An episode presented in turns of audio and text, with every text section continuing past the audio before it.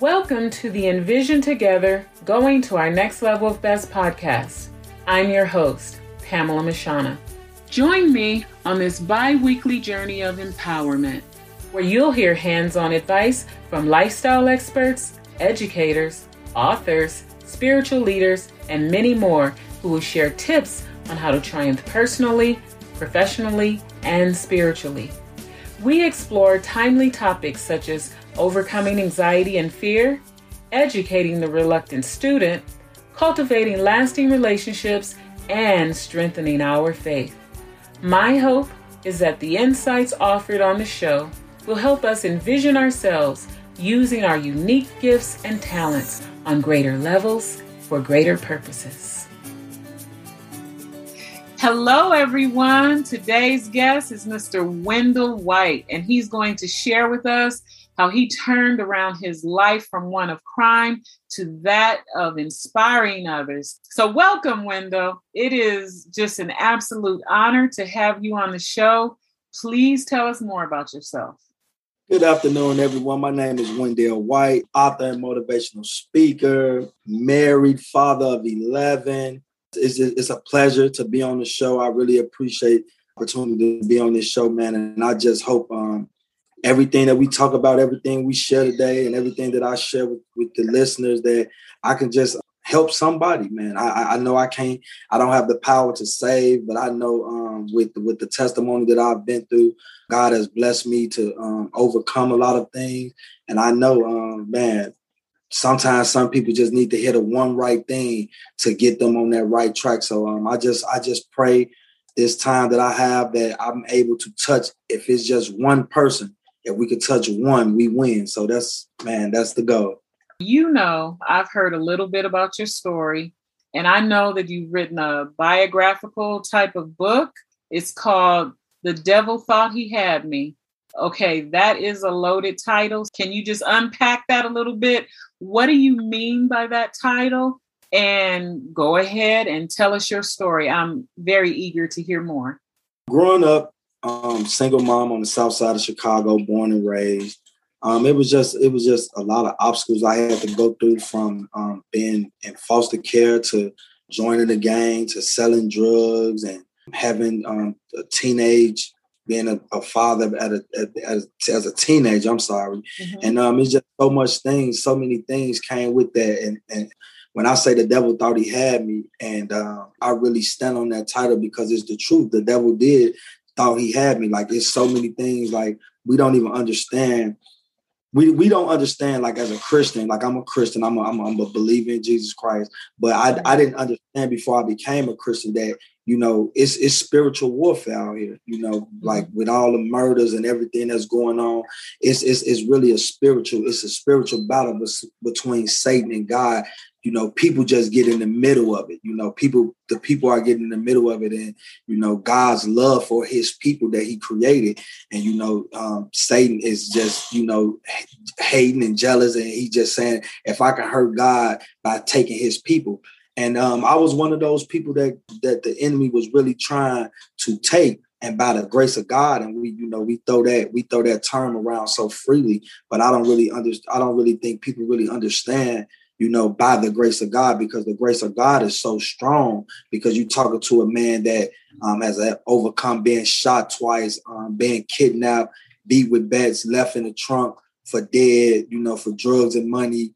And, you know um, what? Before we get there, let's go back a little bit. You said you were raised by a single mom, but then you somehow ended up in the foster care system. Can you tell us how that happened so we can understand and piece together your story a little bit better of how you even wound up with gang activity. I was like seven or eight years old, and um, man, my mom, my mom, she just ran the streets a lot. My mom, she she didn't do drugs, she didn't smoke no type of drugs, she didn't smoke weed, cigarettes, nothing. She didn't drink, she didn't do nothing. But my mom had she had so many children. By the time my mom was like 29 years old, she had nine children. So mm. um when when we was like when I was like seven to eight years old, she had all my mom had already had like she it was four of us that got to she had six children already. Mm-hmm. You know, mm-hmm. and my mom wanted she was probably like 25, 26 years old. She had already had six children. So one night, um, and we we was living in a in a suburb in, in Chicago, Harvey, Illinois, and uh, my mom was gone. And actually, I was with my mom the night that it happened.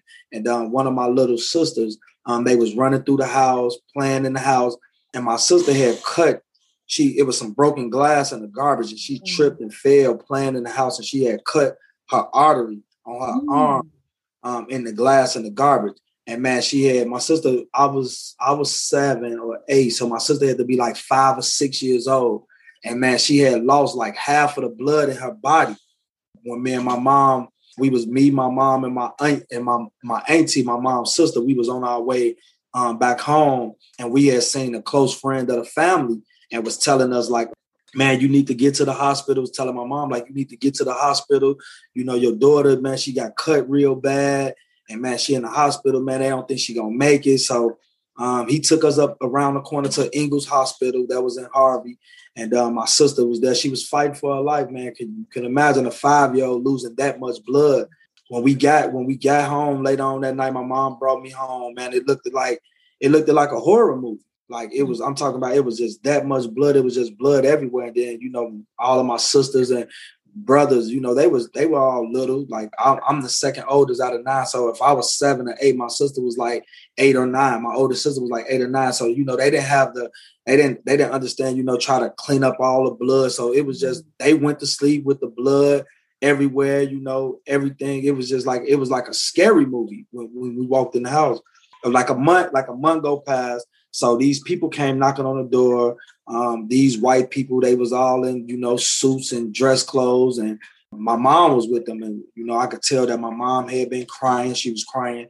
So they loaded all us up and um, they took us to the hospital to see, you know, to get my my little sister. So we still not knowing what's going on. So we all um, we all sitting in this car. So my mom came to the car and you know she broke down crying. She was hugging us. she was just telling us like, um, we was gonna go with these people for a while and man and it was just heartbreaking man and you know we all began to cry and scream and you can imagine my little sister she's five years old she been in the hospital for a month and she get out the hospital and we go straight to the foster home you know she don't even get to go home you know we went straight to a foster we went straight to foster care and uh, but um, it was it was it was it was just a bad time for us, you know. But it ultimately being one of the greatest things that ever happened to me you know, personally, and I tell people this all the time because me, it was it was my brother and sister, my oldest brother and my youngest sister that got that was injured, and then it was me and my brother that was under me. We went to one home, and then my sister then went to one home. And uh, my sister, my two sisters, they went to a great loving home that was really, really, really good to them. And me and my brother, we went to an amazing family, the Whitfield family. I still talk to them right now to this day and man, they really they they treated us like they was like we were their own children. They taught us how to be children. They let us be children. They taught us how to be children. When we was with them, we didn't have to fend for ourselves. We didn't have to cook our own meals.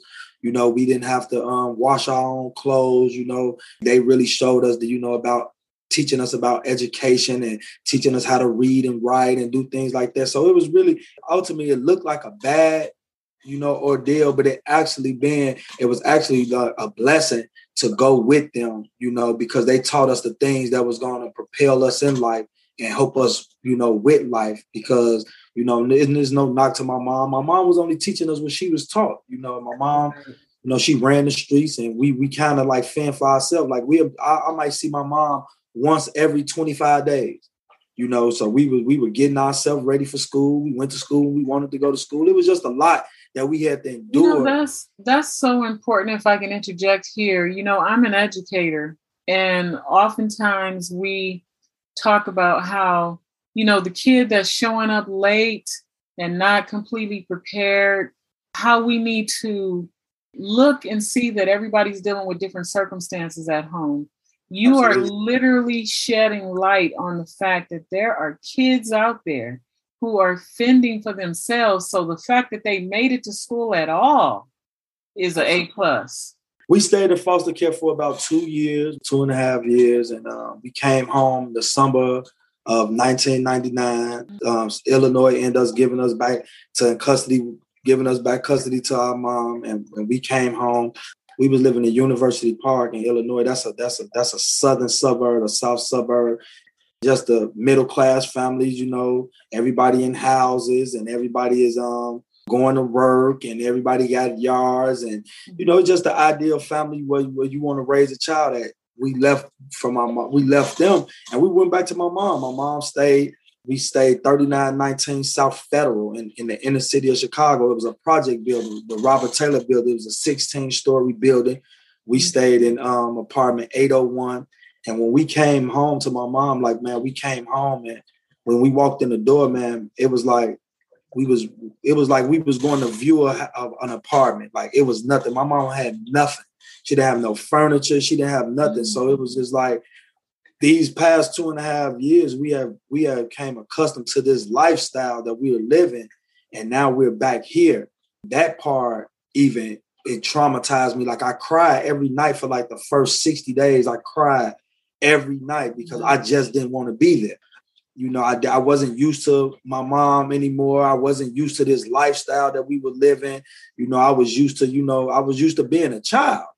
My mom was still battling with her with, with herself as a mom. She still didn't know how to be a mom. So she may then leave us, you know, for days and days at a time anymore, but she'll leave for the entire day. She'll leave us for the entire day. So when we came back home, um, my mom had three three other children when we by the time we got back home. She no, she had two children. She was pregnant with my my baby brother. Mm-hmm. You know, it was just it was just a struggle, man. And, and, and my mom, when we got back home, my mom was selling drugs. So that's how we got introduced to selling drugs. And it went from my mom selling drugs to us selling the drugs as 10 year old children. And it mm-hmm. wasn't, you know, it wasn't hand to hand contact selling drugs. What it was is my mom had this um, my uncle had set up uh, um, this thing called a line out of my mom's apartment. And what they'll do is the people will call the phone, call the house phone, and whatever the code word is, like he'll say the code word was blue today. So every time somebody called the phone, we'll say blue. We'll say blue. All we saying is blue. We ain't, they'll just say, what's the word? And we'll say blue. Now we 9, 10, 11 year old children, we answering this phone all day. The phone ringing from eight o'clock in the morning to like 2 a.m., 3 a.m. And it'll be mm. sometimes, man, my mom would ask us, like, man, do you want to stay home from school? Like, you want to stay home from school? Like, you can stay home from school because I need you to answer the phone. So what she's teaching us, man, is she's teaching us how to sell drugs. And like I say, like anybody that's listening to this, I'm not saying that to knock my mother, like because I love my mom and she's a she's a great woman. But my mom was only teaching us the things that she knew. She's teaching us what she knows. So right. she knew how to hustle. She knew how to grind. She knew how to sell drugs. So although we didn't see the drugs, we, we wasn't, you know, hand-to-hand transaction with the drug, we were still involved in drug dealing. Somebody may say, well, y'all weren't selling drugs, y'all was just answering the phone. Well, without us, you can't get the drugs. You right. know, so we, we played the biggest role in the drugs being sold. Man, my uncle was making great money, man, and that, that's who I looked up to. That was the only father figure I had in my life. And man, my uncle was making sixty, seventy thousand dollars a day selling heroin. So um, when you when you around that that type of money, and you around, you know, my uncle, he got the Porsches and the, the drop top Cadillac Allantes, and you know, he got the jewelry and the women. You know, as a young boy, man, you you look, you gravitate to things like that. You see stuff like that, and you gravitated to it, and that's what I did. I gravitated to that, and that ultimately became my best friend. Like my uncle became my best friend, and it was just just like you were saying earlier, like it was just something about me. It was something about me that my uncle um he just taught me. He used to sit me down and me and him would be up. He'd talk to me like I was a grown man. He'd talk to me to three, four, five o'clock in the morning and just sit down and just talk to me about certain things and have me watch um movies with him, Scarface and Godfather, and, and he'd break these movies down to me. And at the time, I didn't understand like why, like it would be times I'd be, I'm ready to go to sleep, but I'm trying to disappoint him. So I'm watching the movies with him and doing things like that he's he's he's equipping me for what's about to happen to me in my life, and I didn't even know that's what he was doing. He's equipping it was a type me. of grooming. Yeah, he was grooming me. That's exactly what he was doing. He's showing me how to peep the snakes that's around the corner. You know, um, you know how not to be disrespectful to certain people, and you know why is this and why is that. And he was just showing me, and um, and, and he man, used movies to teach you that because that's how he learned. That's how he learned the game. You know, he learned the game from the sky. Like he was in the gang as well, but he really learned a lot of the principles on the movies, you know, like the movies that they showing every day on the TVs, the Scarfaces and the Godfather, the things that the that society, you know, you know, society portray these things. They give this stuff to you because in reality is that's how the that's how everything is governed, just like the way that they govern they the, the Italians govern they they mob operation, you know, the gangs, they govern they they gangs. All of that stuff is ran like is ran is, is ran like a Fortune 500 company, even down the church. Church is ran like a business. You know, if you if you doing church the right way, it's ran like a business. It's God, Jesus, the Holy Spirit, and then it's all the other entities. You know what I'm saying? So that's that's that's how everything was. That's how everything was ran. So um, man, he was just he was just grooming me, and then uh, man, I, I joined the gang at 12. You mm. know, I, I, I joined the gang at 12, the uh, the Black Disciples in Chicago or the BDs. I joined the gang at 12, got blessed in at the age of 12, and um, man, when I got when I got blessed in in the gang, that's when that's and they when call I, it blessed in. Yeah, they they call it blessed in. Like we're not like certain gangs that like they didn't beat me up to join a gang. They just they did some things with their fingers and told me to repeat some things after them. And I repeated this, I repeated this prayer, you know, after them. And um, I was blessed in. And then I had 30 days, you know, to learn like the prayer. So next time when I went to, we call them sessions where everybody come and they, they, they the head members give us, you know, like, you know, the outlining of what's going on for the week and what's going on. Then, you know, you got to, you got, you to have your chance to open up the prayer. You have to open up this prayer in front of four or 500 guys and you nervous and, you know, you stuttering and they making you start over. And so they actually have a meeting with an agenda and stuff like that. Absolutely, absolutely. Like I said, it's ran like it's ran like a business. Like you know, one thing about gangs, man, gangs. You know, we get a bad, we got a bad reputation because of the drugs and the and the killing and things that goes on. But gangs wasn't meant to be. Gangs wasn't meant. They wasn't. They wasn't formed to um to destroy the community the gangs, if you really do research on, on, on gangs and things like that, gangs was formed to help the community out, you know, especially back in the 60s, the 50s and the 60s when I my when the gang that I was involved in was formed, they were really joined to fight off the Irish mob in Chicago. You know, they was they mm-hmm. was formed to keep the, to fight off the, the, the the white people that was coming in the community, you know, trying to lynch the black people and do things like that. But ultimately, what happened was our government that we live in, they they took advantage of the poverty-stricken minds that that black people had. I'm not gonna say the communities, I'm gonna say the mind. They took advantage of that and then they start feeding them the drugs and the money and start seeing like how they can make money off of somebody else's misery. And that's what ultimately destroyed and pulled the gangs apart from one another and it became more of a brotherhood to now more of us we fighting over territory and we fighting over the love of money. That's how it ultimately ended up happening but it wasn't the gangs wasn't made to, to be like that from the beginning you know it's so, interesting for me to hear your take on gangs and even talk about the business like structure of them. When i was a new teacher I had a student who was involved with the gangs, and he even threatened me. He said, I'm part of this such and such gang. And I lost my mind temporarily because I felt like he was threatening me. And I right. said, Little boy, if you don't sit down somewhere, my grandmother is tougher than you. But my conversation with him grew from that. I actually felt bad that that was my approach. And I thought of a different way to try to converse with him and get him turned on to learning. And you know, by the end of the year, he actually had become teacher's pet. But what I understood when I applied to work on my PhD, I originally told them that I wanted to do my research, my dissertation on the idea of misguided leadership. Mm-hmm. And I got this idea having uh, worked with this young man. I saw that he really was highly intelligent. He was a leader. He was just using it in the wrong way. He was using his sphere of influence in the wrong way. And I got him to redirect that influence in a way that would benefit the class and even himself. So I had a little inkling of what you're talking about back then when I was working with this young man, but I think I still didn't quite understand. You are really going in depth here, helping me. You're illuminating to me um, just how much of a business yeah, because, because, one would because, have. Because a lot of people, a lot of people like like today's age, like it's not even games no more per se. It's just really like a whole lot of clicks.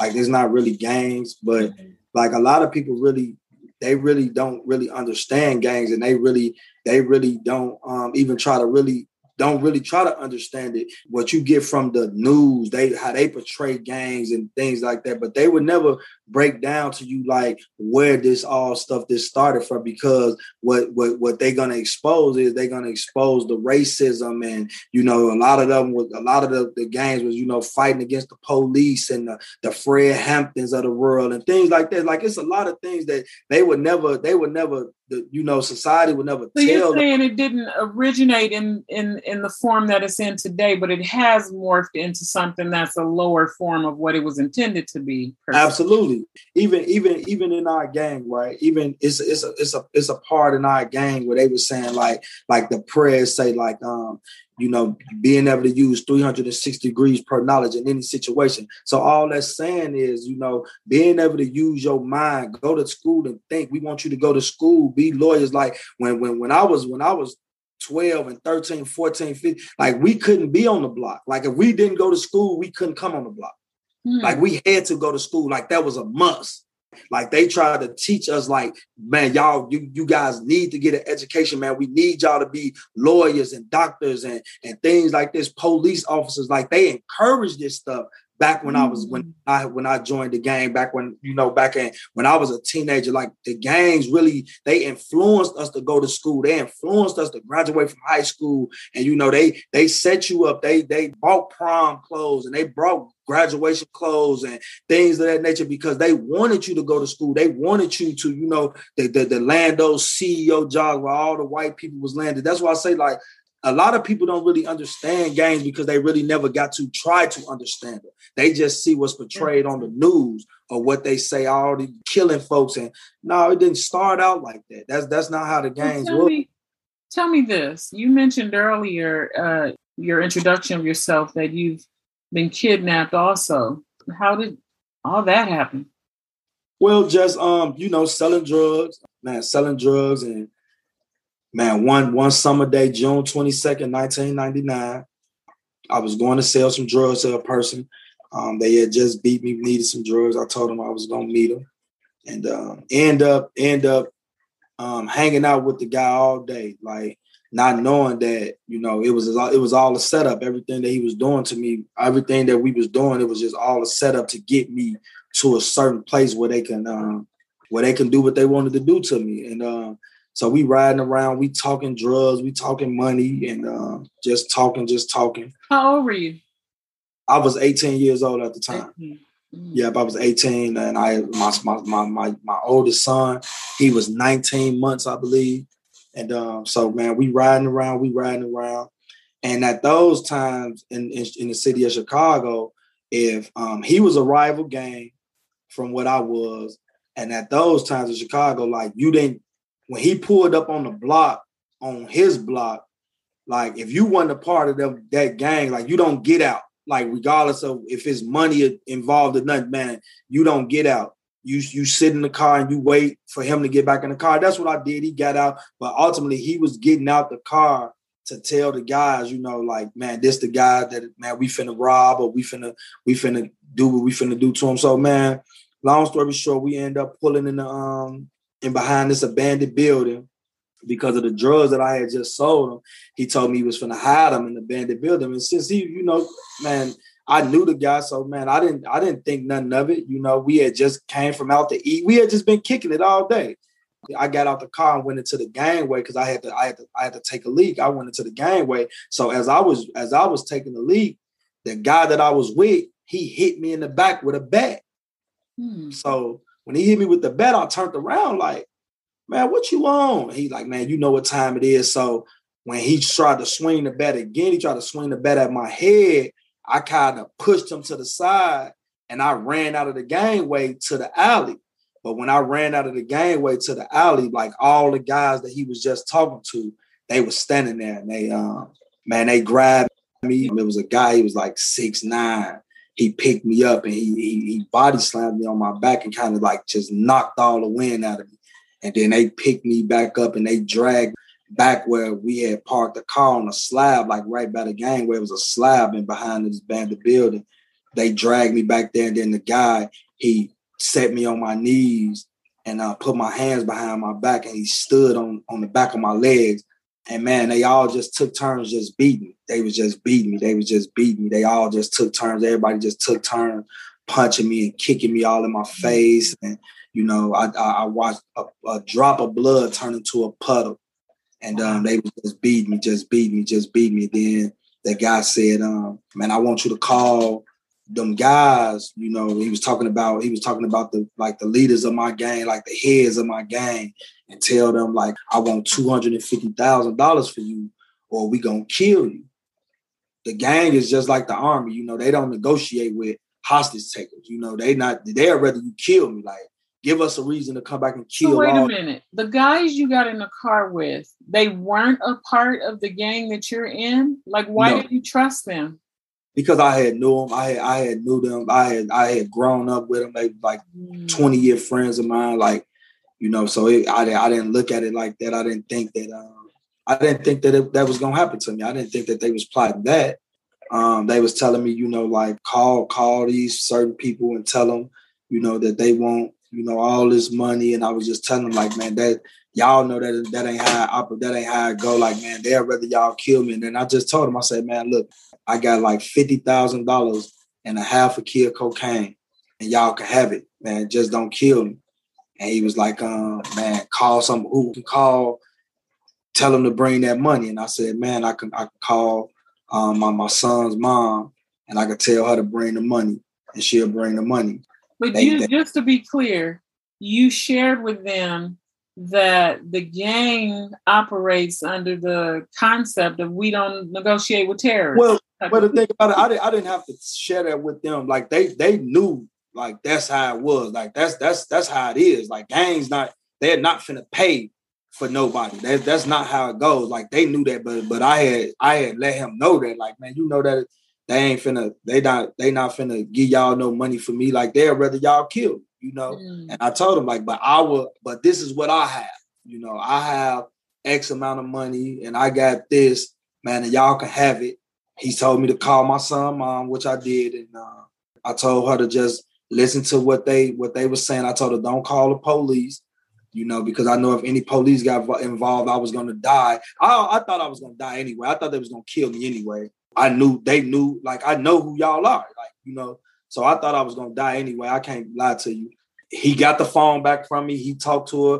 They picked me up and put me in the trunk of a car. Like I couldn't move and stuff anyway. I was beat and and and broken up. Like I couldn't move or do anything anyway. So the guy that was on the back of my feet, he he picked me up. They opened the trunk. He put me in the back of the trunk, and they shut the trunk. Now as we driving, um, I can hear him on the phone uh, with my son's mom, telling my son's mom where to meet them at with the money. So as we we driving, I'm crying, I'm in pain, I'm crying, I'm bloody. And um, I heard this voice. I heard this voice say, repent, repent, repent. Mm. And um, I didn't know nothing about God, but I remember my mom taking me to this church before when I was like 12, 13 years old. And this lady was preaching, this lady named um, Pastor Clara Strong, she was preaching about um, repentance and about if you repent, you will go to heaven. So mm-hmm. she was just breaking down what repentance is. And I never forgot about that. I never forgot about that. And I heard this voice tell me to repent, like repent, ask God for forgiveness. And that's exactly what I did. I, I began to pray and I asked God to forgive me, you know, for everything that I had did. I didn't I didn't know whether whether I was repenting the right way or not. I just began to, to pray and ask God to forgive me man, this peace came over my body like never before. Like I, well, I you never were still in the trunk and beat up. You got a peace. Yeah. yeah. Like I got I stopped crying and everything. I stopped crying. I wiped my face. Um, I had I had a shirt. My shirt. I want to hear more about this, but what is I can't even fathom what's going through your mind when you literally feel like you're about to die. Like what What was you know what? Only, only I could really think about at that time, I was just thinking about my son. I was thinking about my son, you know, being raised in this world without me. That's that's the only thing I thought about was my 19 month old son because at that time, like I really didn't, I really didn't care nothing about life. He was my life. You mm-hmm. know, my son was my life. Like I had been detached from humanity at, at such an early age. Like nothing else mattered. Like I knew these was the these are the consequences that could happen. Like I was not the first person that I knew that has been kidnapped. I was just the first person that I knew that got out of the trunk alive. You mm-hmm. know, I was not the first person that I knew that had been kidnapped. So um, at that time, so I knew this was a part of life. This was a part of the game that I was living. So only thing I was thinking about was my son. You know, I just kept thinking about him. But after I prayed, it was like this peace came over me. It was like this peace. I stopped crying, took my shirt, wiped my face. Like right after I prayed, like two, three minutes after I prayed, the car came to a stop. The car, the car came to a stop. And um, I scooted all the way to the back like where I could touch the seats because I thought they was going to shoot the car up. I thought they was going to shoot the trunk of the car up. Mm-hmm. That's what I thought. And then the trunk opened. And then the, the guy was standing there. He was like, man, we finna let you go. And um, he picked me up and he laid me on side of a garbage can. And man, they jumped in the car. They jumped in the car and they um they drove off. They then some guys was walking through the alley two guys was walking through the alley. It was it was like 90 some degrees outside that day, man. And it was two guys walking through the alley where they laid me at. And one guy said, like, um, man, it's a dead body right here. Because, like I said, I was covered in blood. I was bloody. I'm covered in blood. He's like, it's a dead body right here. So they came over there, looked at me, and how they knew I was alive because I was I was blinking. Like I, I couldn't talk or nothing because I was so badly, I was mm-hmm. I was really, really messed up. I didn't talk or nothing. I was. So did your girlfriend get the money to them? Is that why they let you go?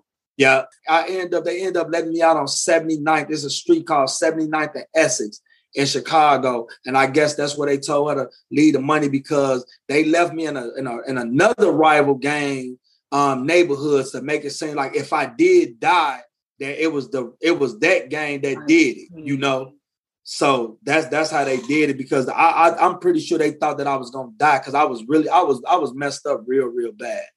Yep. So the, the guys end up telling me like, man, just later when when the guy saw me blinking, he was telling he said, man, he alive, and he was like, man, what happened? I couldn't talk, but I knew I was in my right state of mind that if mm-hmm. even if I could talk, I was not gonna tell them somebody kidnapped me for some drugs and some money, you know. Mm-hmm. So um he was like, man, we finna call the ambulance for you.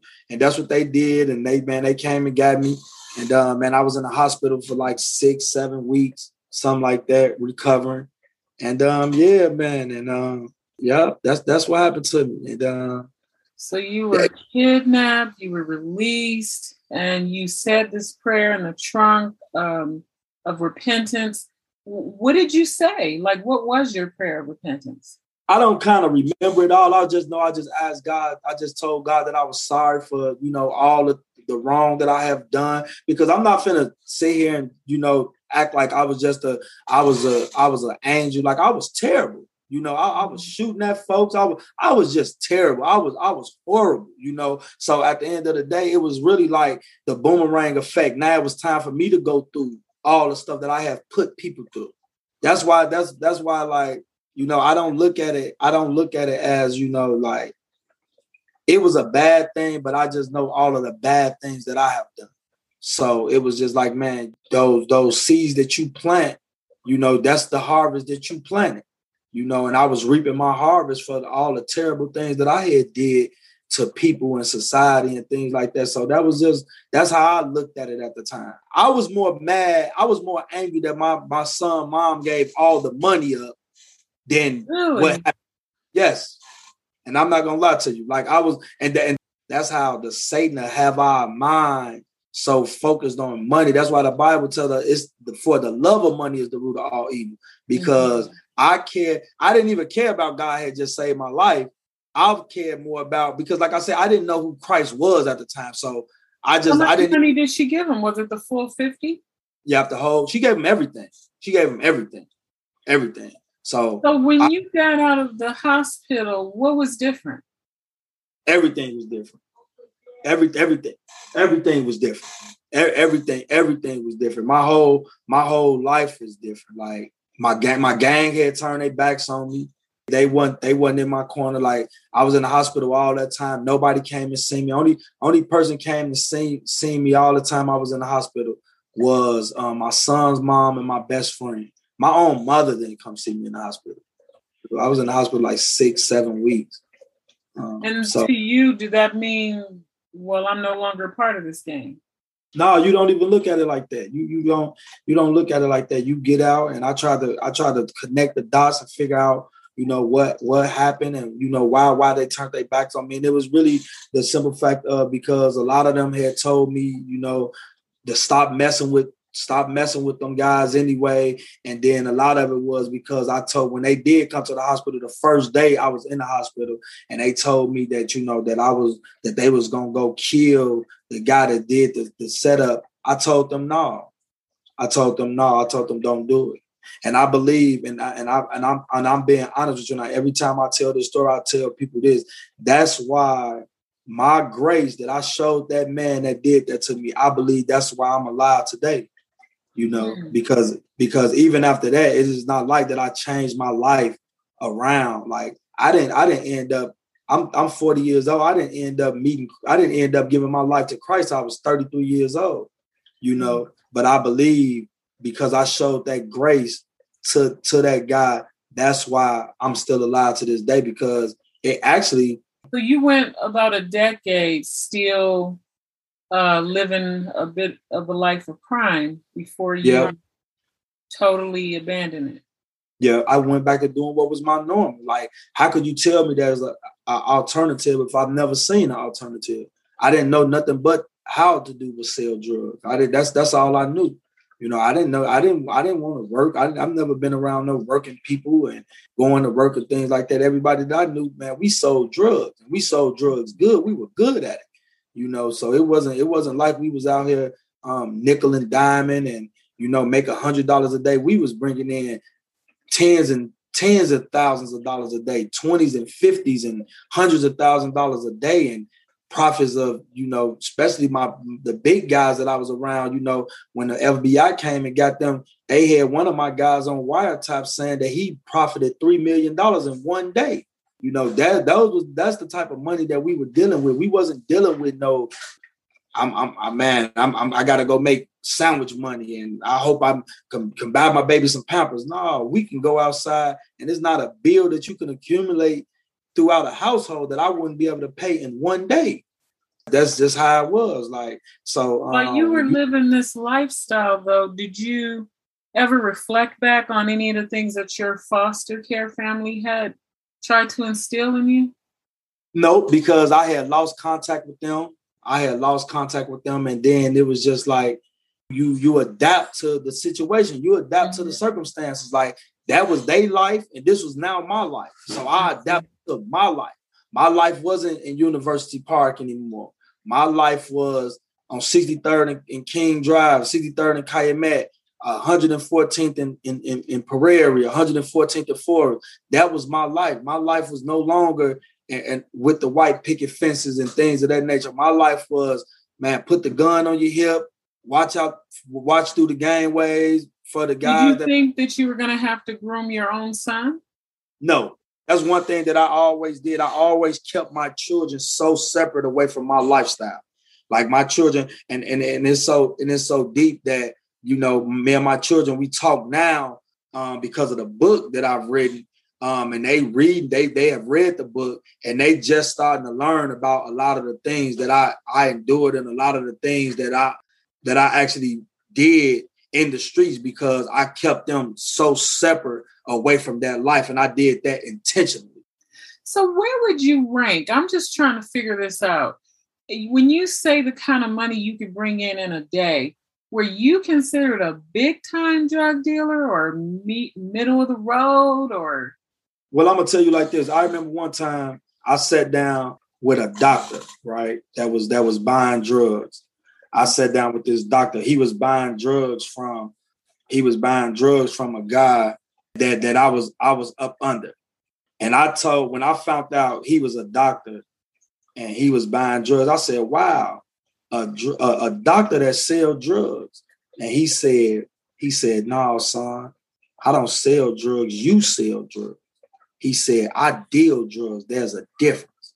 Mm-hmm. So I went from see selling drugs and standing on the corner, you know, selling drugs, buying somebody coming and buying $10 bag, $20 bag, that's selling drugs. Then you have a drug dealer, a person that has a quantity of drugs that sell to drug that the people that sell the drugs, the drug dealers, you know what I'm saying? You have then you have the ones that sell to the um, people that sell them, and then you have a you have a you have a connect you know. So I consider myself, I was a dealer. I deal drugs. I dealt drugs to anybody that wanted to sell them. Like we had, I had somebody that was feeding us kilos of cocaine. So they'll give us a price like um, they give us five kilos. We got to bring them back 11,000 off each kilo, you know. And then we went and sold the we went and dealt the drugs to the people that sold the drugs.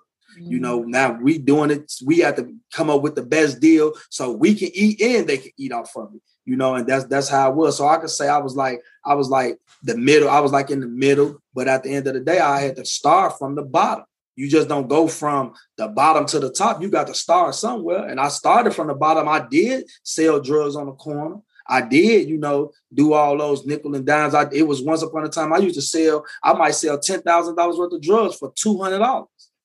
You know, I done I done been down that road, you know, but then you as you grow in stature, you grow and you graduate until people start trusting you with more and more drugs. And that's just how the drug gang goes. Fast forward, you were living that life still for another decade or so after you were kidnapped. And then what happened that was like the true epiphany where you like, you know what, I'm leaving this life for real? I actually, I actually, 2000, this was 2000 and I believe 2007 or 2008. Um, my best friend was followed home and he was murdered. He was murdered on the phone. He was on the phone with his sister sitting in his driveway. Some guys followed him home and they murdered him. It, it got real. It was just, it was just, it was just chaotic in Chicago where I was at at the time, man. The rival gangs was saying if they can kill me and my best friend, that they can take over our neighborhood because we were the ones out there. If it wasn't for us, like you know, shooting back and like we we were the only we were the only strength basically on the um in the in on, on our block. And um one of the guys, one of the guys that I that I used to hang with, he had set me down, he had talked to me. He said, Man, Dale, man, you need to you need to just leave. Like they gonna kill you. Like they gonna kill you. Like you need to leave. Like it's too many of them. They gonna they gonna eventually kill you. So um I made I made an executive decision to move me and my children to um, Milwaukee, Wisconsin. And it's, it still took a couple of years. I didn't end up moving to like 2010, 2011, something like that. And um, when I moved to Milwaukee, it was a totally different. It was a it was a change. It was different, different scenery. My my my. Well, let me ask you this: What is yeah. your mindset? How do you navigate each day with the pressure of knowing that basically there's a mark on your back? you said it took two years before you actually moved out of that neighborhood. Mm-hmm. How did you how did you navigate? Well, the thing about it is you, you don't be fearful. That's one thing, because if you if you be scared and fearful, you're gonna die. And the thing about it is it was kill to be killed. So the same target that they had on my head, I had on their head. And they knew it. So I wasn't scared of them. They knew I wasn't scared of them. So it was like, if y'all don't kill me, I'm gonna kill y'all. So it, it was it was give it was some give or take. Like you know mm-hmm. they they knew like if they approached me like they better be ready. They knew that, and I knew that they wasn't playing no games neither. So I knew I had to be ready and stay ready. So um it was just it was just um man you just eliminate fear. You have no fear. Like I didn't I, I didn't fear dying. I didn't want to. You didn't die. wake up with anxiety or anything. No, no, because because you got to think I had been I had been living this life since I was 12 years old. Mm. So the anxiety, the anxiety leave once you really understand the consequences, see, like when I joined the gang, I joined the gang just looking at the money and the cars and things like that. But when you really get deep into it and really understand, like these, the there are real consequences behind being in the gang that you could really lose your life, or you could really lose your life to the penitentiary and be locked up forever. Like I got some friends that they got 80s and 90s of years for murders and things like that. Then you say, am I going to continue to do this or I'm going to take this chance? And once you decide to take that chance, it's no looking back. You just you just really really separate yourself from like I said you separate yourself from humanity. You you hmm. you got this cold heart and you don't care about nothing. So And you never like, spent any time in jail? No, I've never. I, I, the, the most time I ever did was 52 days in Cook County Jail, but I've never been to like the penitentiary or anything like that. And that's another. That's another that's that's God. That that was nothing but God. I can't say I was smarter than the police, nothing like that. That was just God. That just what that was just not His plan for me. So you move into this nicer neighborhood. You get out of that neighborhood where there's a a mark on your back or head, uh, and so now what's going on that then leads you to uh, going to church? Well, I'm well. I'm in Milwaukee. I met this young lady named Renisha I met her through through through a brother of mine that um, on my father's side who I met when I moved to Milwaukee. I met her. Man, I'm still selling drugs, and man, I'm making I'm making a lot of money in Wisconsin because it's sweet. I can up the prices. I woke up one morning, man. I had like three hundred thousand dollars in cash, like I had made just just selling drugs, selling drugs, and like in six months, everything was gone. Like all my money was gone, all my friends was gone. Renisha, that was my she was my girlfriend. Even she was Why? gone. It that day. This was this was God. This was God way. This was his. He was willing me in. He was willing me in. But how did it? How did it leave? You had the money. Just, Somebody stole just, it or what? No, he stole it. It was just the the my phone stopped ringing. Nobody was calling for the drugs mm no more. It was it was just like right now to this day, I really just don't understand how I went from this to that. But I understand it was all part of God's plan. mm Like phone stopped ringing. Like then I still got my children. I got I got custody of six of my children. You know, bills getting paid every month. You know, and and it, and, I, and I'm still I, I, I still got you know I'm, I'm I'm living the life. I'm running the streets every day. I'm just doing everything my little soul can allow me to do. So with that being said, I'm just spending money. I'm spending money, spending money, spending money, spending money every day. Six months down, come day later, I don't have a quarter. Everybody done walked away from me. Um, my woman, she done found her new man because she tired of the things that I'm going through, that I'm putting her through. And then I went into a real deep depression. I'm talking about really, really deep depression. And this when I really found out that depression was real, that depression is just not something that you wake up one day and just say, oh, I'm depressed. No, depression is a real illness. And I and I knew and I and I found out firsthand how severe depression was, man. And I I was in the hospital and I was I was just sick. I was they was giving me all this medicine and having me seeing therapists and everything. And I, I was just I was just depressed. And, and what did thing, depression look like to you? Like what was your thought pattern or what had happened was what this way had happened. I actually had it was on a Sunday, it was on a Saturday morning. I had just came from Chicago. I had just me and my boys had went and got our haircut because we were still driving back and forth. We still to this day drive back and forth from Milwaukee to Chicago to get our haircut. It was just so much weight. It was like the weight of the world on my shoulders. I'd never forget this day. I put my key into my door to open my door and I just broke down crying. And this was the first time I had cried in so long. And I broke down and I cried. And I didn't stop crying for like five months. Balled up in my bed, just crying, just crying, just crying. And my mom and my sister came and you know they were they were they were just they was trying to help me and my my kids. my kids was just in a rough situation because they've never seen me like that that my kids looked my children looked at me like i was superman. Do so you they, think that was all the emotions that had been suppressed from your childhood? The therapist had told me that was just that was just years and years of worth of worth of um bottle of my emotions up and it finally just broke. Like she said she said she gave me the perfect analogy and we say this so often pressure bust pipes and, and your pipe has finally burst and and it, and like she said it could have it could have been a heart attack, it could have been a stroke, it could have been anything, but it all of that stuff had to come out. It had mm-hmm. to come out. I can man, relate it, to that actually. Wow. Yep. Yeah. So man, it came out. And man, I was just in a I was just in a terrible place, man. I was I was hurt. I was I was lonely. I was lost. I I I didn't understand why a few months go down the line, down the line. It was like now it's been like seven months since everything happened. A few months after that, like I'm starting to get better. I'm not completely better, but I'm starting to get better. I'm starting, you know, get the get the ground back under my feet. And um, some just told me to reach out to Renisha. And mm-hmm. I reached out to her and I just said, hey, and uh, man, she was so excited to hear from me. And she mm-hmm. texted like she was at work and she was, man, I miss you. And and I was really missing her. You know, I I really needed her at the time. You know, I know I know I had did some things, you know, that compromised our relationship. Man, we we end up connecting again. We end up connecting. And then she asked me, she said, Man, don't don't you, you want to go to church with me? And I'm like, Yeah, you know, I'm back to selling my drugs and stuff again. But I'm like, yeah, I'll go.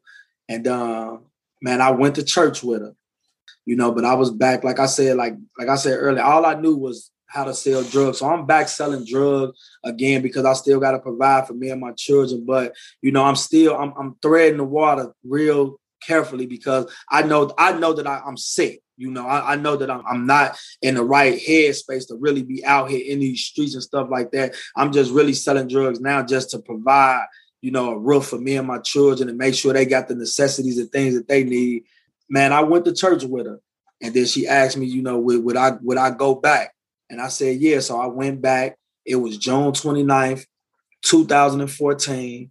Hmm. And um, man, I gave my life to Christ, and man, my life ain't it, it hasn't been the same ever since. Like, man, it, has been a great thing that happened to me. And uh, and then man, Renisha ended up getting married July 24th of 2014. Hmm. So that's my that's my road dog, man. That's my that's my that's my girl. That's so, uh, beautiful. Uh, uh, was there a particular message or word that you heard on that day in church that just did it for you?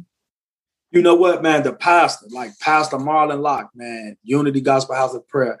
And um, man, when we when I got to the church, I see, man, it was a it was it was a pretty decent sized church. It holds about three thousand people. The, the the the church was packed. It was full. Man, he was talking, and what related to me was he he was talking about his brother. He got a brother that's incarcerated that got like two hundred and some years his brother was just from the streets, in the streets, you know, gang bangers, selling drugs and murders and all this and all that. And that related to me. Like I'm I'm I'm looking at this guy and he's telling us, he's telling the congregation all of his faults of, you know, when he was about to commit suicide and, you know, things of that nature. And mm-hmm. I'm finally looking at this preacher that's not coming off to be perfect he's actually sharing to the world mm-hmm. that he has flaws. Right. And I've never heard a preacher do this because I have always heard preachers make themselves seem like they just was perfect, like they they was born saved, like he was sharing with everybody. You know how he was a womanizer, and you know how just all of his faults and downfalls and was even saying like you know i'm not perfect now. It's because of god's grace you know that i wake up and i renew my mind daily. And it was just a lot of things he was saying. So i was kind of i'm like yeah i could roll with dude. Like man i could rock with him. You know what i'm saying? Because like he's letting me know that he's not perfect. Like he's not he's not sending me to hell. Like you know how many christians i done heard mm-hmm. that talk you going to hell. Like mm-hmm. what like man, I you, and, and, when you when you not living that type of life, and somebody tell you you going to hell, it's like f you in your God. You know what I'm saying? If mm-hmm. I'm going to hell, f you. Who is you to say I'm going to hell? So it, it, it turns you away from God. Like if that's the type of if you if I got to be like that as a Christian, I don't want to be no Christian. If I, I got to want to add that I agree 100 percent with you about. I think one of the biggest mistakes we make in church is not showing people, even if we are delivered from uh, our sin, uh, so to speak, we're not a bridge. We don't Absolutely. show people where we started and then be the bridge to show them how we got to this better version of ourselves. And that is a crucial mistake because we can't rationalize in our minds as just as being a human being there's good and bad in all of us. So, how do you tell someone who has lived their lives primarily in a way that they would equate as bad or sin? And then they see you and looks like you walking on the water and you've always walked on the water and there's no way to rationalize how you can get there. Absolutely. So I think you point out a very important thing that all of us need to be mindful of. Tell yeah. the whole story. Keep it and, real. And the thing about it is what like we, we was talking earlier, like what, what a lot of and then what we got to understand as Christians, like it's not even your story. You know what I'm saying? It's not, it's not your story. So you, that's why it's a must. Like, and I tell my wife this all the time. Like, once we gave our life to Christ, your life is no longer yours anymore. Like your testimony is to help somebody else. Your testimony is not to be set on, is to not to say, you know, I'm this type of person. I'm not to share that with everybody else. Well, that's not yours to, to, to keep to yourself. God didn't deliver you from that or bring you through that to keep that to yourself, no matter how embarrassing it may be. And you know, you know what you said to me the other day that I think sums it up quite well? Is you said you're a servant. You're right. a servant to others. And, and, that, and you blow me away listening to your story about how you had a life of crime, a gangbanger, selling drugs, uh, having a gun, and even willing to shoot people. And now you're a servant. You're a servant even to stop things like that. So that makes me think of the next thing I want to ask you about. I know that you like to engage with young people why are they a type of target audience for you? Because one thing I know of, like, if we can, if we can get the youth, like I, I live by this saying. I got a saying that I say, like, I have T-shirts that say, like, if I could change the way you think, I could change the way you live. If I can get them and change, because see, the one thing about our children, they only, they only gonna do what they see. Like, but if I could change that way of thinking, if I could change that thought process and get them to understand, like, let's use everybody perspective.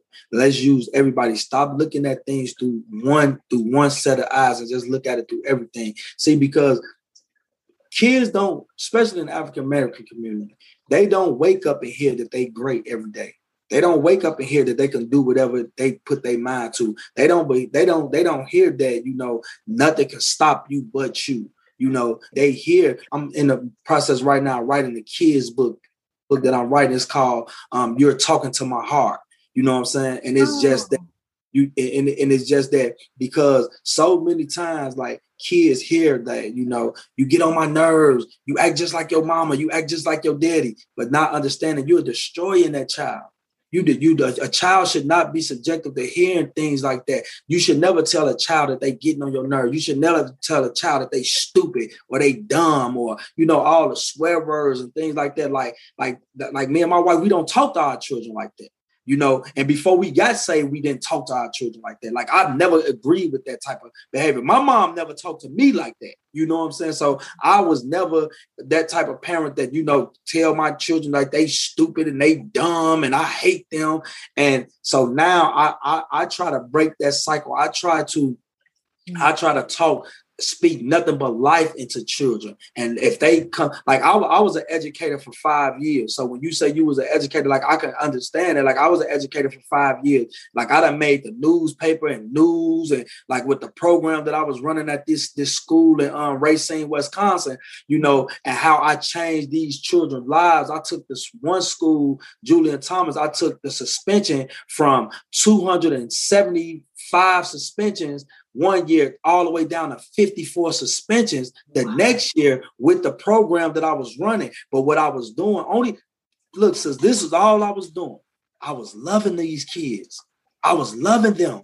All I did was love them. Beautiful. All I did was made them know that they they had a voice and I loved them and I valued everything about them. I added value to them. So what, what happens is even when they get in trouble, now I can sit them down in my office and we could talk about what's the good decision. What what how could you could have handled that better?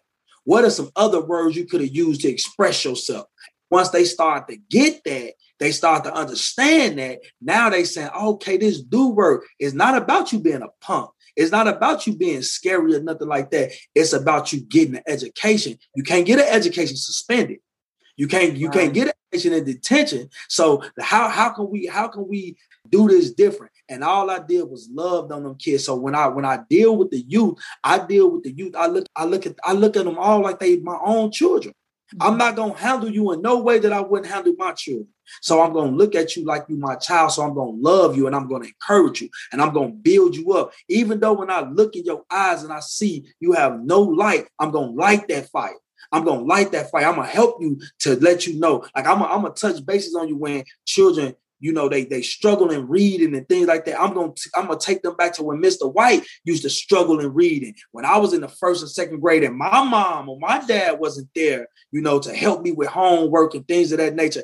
I could, and when they become relatable, when I become relatable to them, now mm-hmm. they tend to open up more because now I'm one of them. And now I'm the cool guy. Mr. White, he cool. Mr. White, he cool. And that's what I want to hear. Guess what? Everything that I do ain't gonna be so cool, especially when I'm chastising you, it's not gonna be cool, but you know I'm doing it in love. So you're gonna accept it better. So that's what I just try to do. I just try to, I just try to love on these children. You know and- what? I wish I could just bottle you up and put you and just pass you around to every school system in America and I dare say the world because I mean, I gather that you have not received formal training to be a teacher, but you have the fundamental principles that are more right than any content knowledge uh, and more valuable to students than science and math. You're relatable and and you touch those children. I have a saying that I use as an educator, which is you have to touch the heart to teach the mind. And to me, wow. you, through what you just shared, you've practiced that in the most stellar way, and you're an inspiration to me. I tell you this all the time in the short time that I've known you. You constantly have me cheesing ear to ear. I have the biggest smile on my face because I am so impressed with you, your life story, and i just see you as as god's gift to the world. And you know i want to speak life into your life the way you are doing for young people and for people at large. We are coming to the end of this where we have to wrap it up. There's one question i ask all guests before we sign off and it's what one gem can you give to my listeners who may be struggling in poverty I ask everyone to give me their one gem, but yours is specifically around uh, listeners who may be struggling with poverty, tempted toward a life of crime, or already living a life of crime. And, you know, I don't want to just even limit you to that. How can they go to the next level best in their lives? Just speak from your heart, whatever comes to your mind. You can even not totally speak to all the the buzzwords that I just gave you. Well, I got this from a guy by the name of George Eliot. Mm-hmm. He said, It's never too late to be what you could have been. Every time I tell people that, I that I'm letting you know I don't care about your mistakes. I don't care about your downfalls. I don't care about what mama and daddy did. I don't care about what society say that you're not. You can be whatever it is that you put your mind to be. So what I'm going to encourage you to do is wake up. We all have a dream, but we we we we dream, but we can only get that dream when we wake up. You got to wake up mm-hmm. out the dream and go get the dream. So I want you to wake up this afternoon and I want you to go get your dream because your dream is waiting on you. You dreamed about having these things. Now let's let's put our best foot forward. let's go get it because you can do it. You can do anything that you put your mind to. And I believe that you can do anything. You know, the Bible say we can do all things through Christ that strengthen us. Allow mm-hmm. Christ to be your strength, and He's gonna He's gonna touch you, and you can go wherever you want to go. Elon Musk, I'm not the only person that can go to the stars. If you can't be, if you mm-hmm. can't go to the be a star, at least sit amongst them. I'm not a star, but I'm gonna sit among the stars. Right. You know, and, and, and my, my job is just to encourage you and push you to your greatness. Get out them circles and get yourself in a corner. Circles pull on you, corners push you. I want to be in your corner. I want to push you to your greatness because you got greatness in you and you have purpose in you. So go live your purpose. You know what? Amen.